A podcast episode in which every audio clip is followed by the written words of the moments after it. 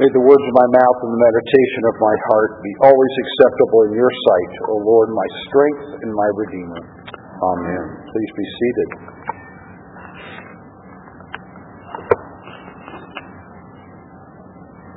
Our gospel lesson for today is called the Good News. and I got to thinking that the good news actually began before Jesus arrived. It began with John the Baptist, and John's message was received with the same great joy that the blessing of Jesus was received with as well. John was the one spoken of, as we just heard, by the prophet Isaiah. He was the one who was the voice crying in the wilderness, Prepare the way of the Lord, make his paths straight. And people heard John in this way. They saw him as the promised one and the one who was to come before the Messiah. And they went out to him in the wilderness. And they went out from Jerusalem and Judea and all the region around the Jordan River, and they listened to his message. And they responded to his call. And by the thousands, they were baptized for the forgiveness of sins.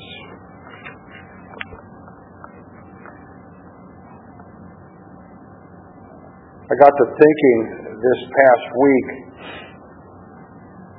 did the people really want to hear that particular message, or was it because John was sort of off the wall?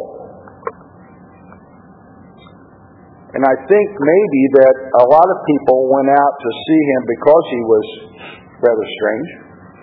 And what he was saying, I think, actually changed their view. And I want us to be reminded of the words of Jesus himself, who said much later on, I tell you that among those born of women, no one has arisen greater than John the Baptist. And again, I ask myself, why? Why this kind of praise? And again, looking back, I think we often see John as this very, very strange character with his camel hair clothing, his leather belt, his long hair, his diet of locusts and wild honey. I think sometimes John reminds us, at least he reminded me when I was much younger, of a cartoon character, Fred Flintstone. And perhaps all of us gathered here today have also seen John as a strange looking character who sometimes stands on street corners waving a sign, Repent, for the end is near. I'm sure that for many, John the Baptist seems very scary and very frightening. Telling people that they're a brood of vipers and that the axe of judgment is even now being laid at the roots of their lives. And yet thousands heard his message that the kingdom of God was near, and thousands responded to his call to repent of their sins. And again, thousands were baptized and made ready to welcome Christ into their lives. John was a pretty powerful person.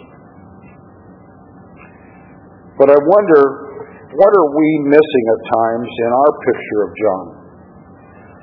In our picture of what he did and what he said as he spoke of repentance and about the one to come after him. Now, I don't want to belabor any points today, but could we really be missing the marvel of what John called the people of Israel to receive as they came out to him at the Jordan? John called people to be ready for the coming of Christ by letting go of their burdens, by receiving the forgiveness of God. John said to all who came to him, that they could get a fresh start in life, that they could begin again as new and cleansed individuals, pure and holy in God's eyes. And God would visit them and redeem them as promised by the prophets of old. John proclaimed the love of God, the forgiveness of God, and the day of God's coming. And he made this very personal to everyone who listened to him. And he did that by giving the love and forgiveness to those who came to him and entered the river to be baptized by him. What John proclaimed and gave was hope. The hope that peace in our lives is possible and that the past can be forgiven and it can be washed away. That when the new comes, when God comes, we can see Him and stand before Him without any fear at all. The call of John for us to repent are not meant to be words of criticism, nor are they words that claim that somehow He is better than you and I. But rather, His words are the call to repentance is actually an opportunity. It's a way into the future with our Lord and Savior. It is a renewal of our relationship with God. It is a new beginning in our relationships with each other. And it's a foreshadowing of the message of the one to whom he pointed, the one who preached peace for those who were far off and to those that were near. Peace and forgiveness, peace in the Spirit, peace in new life, peace in a new heaven and a new earth. Despite how John railed against the sins of those who thought they had done nothing wrong, his message was that the one who followed him, there is none so lost that they cannot be found, none so bad that God still will not seek them out and save them, none so hopeless that their life cannot be changed. How often from this very lectern have we spoke of how important it is to have a vision of God to hold on to? How many times from this lectern have we heard about the Lord's promises to each and every one of us?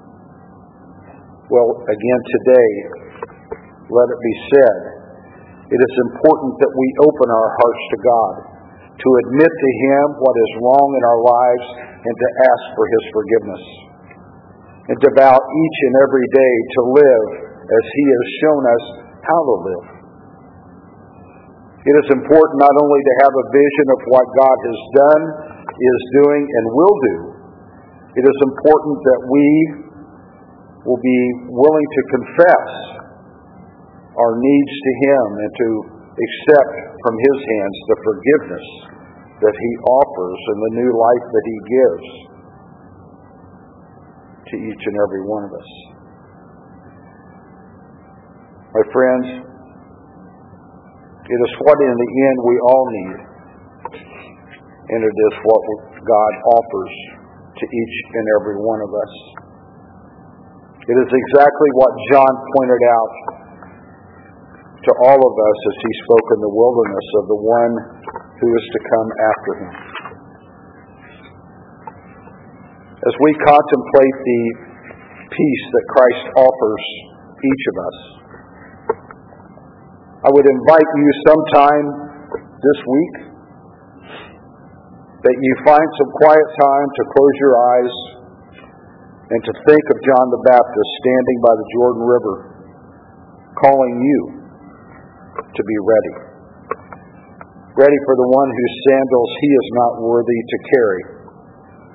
Calling you to be baptized for the forgiveness of your sins and to start new on that very day, walking in God's ways, knowing that Christ will appear to you very, very soon.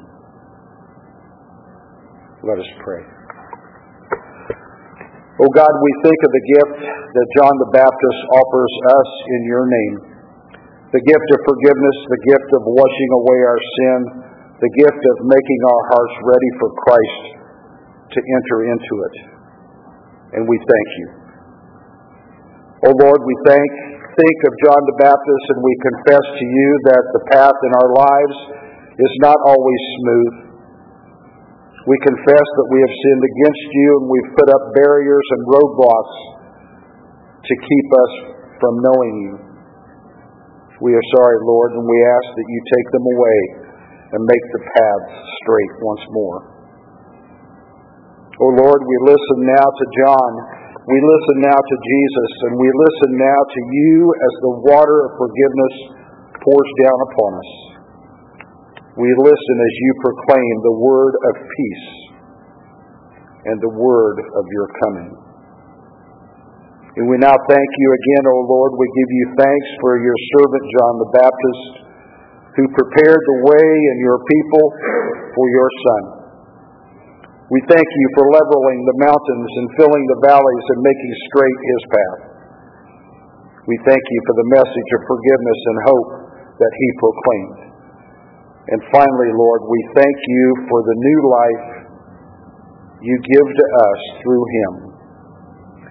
In the name of the God, the Father, the Son, and the Holy Spirit.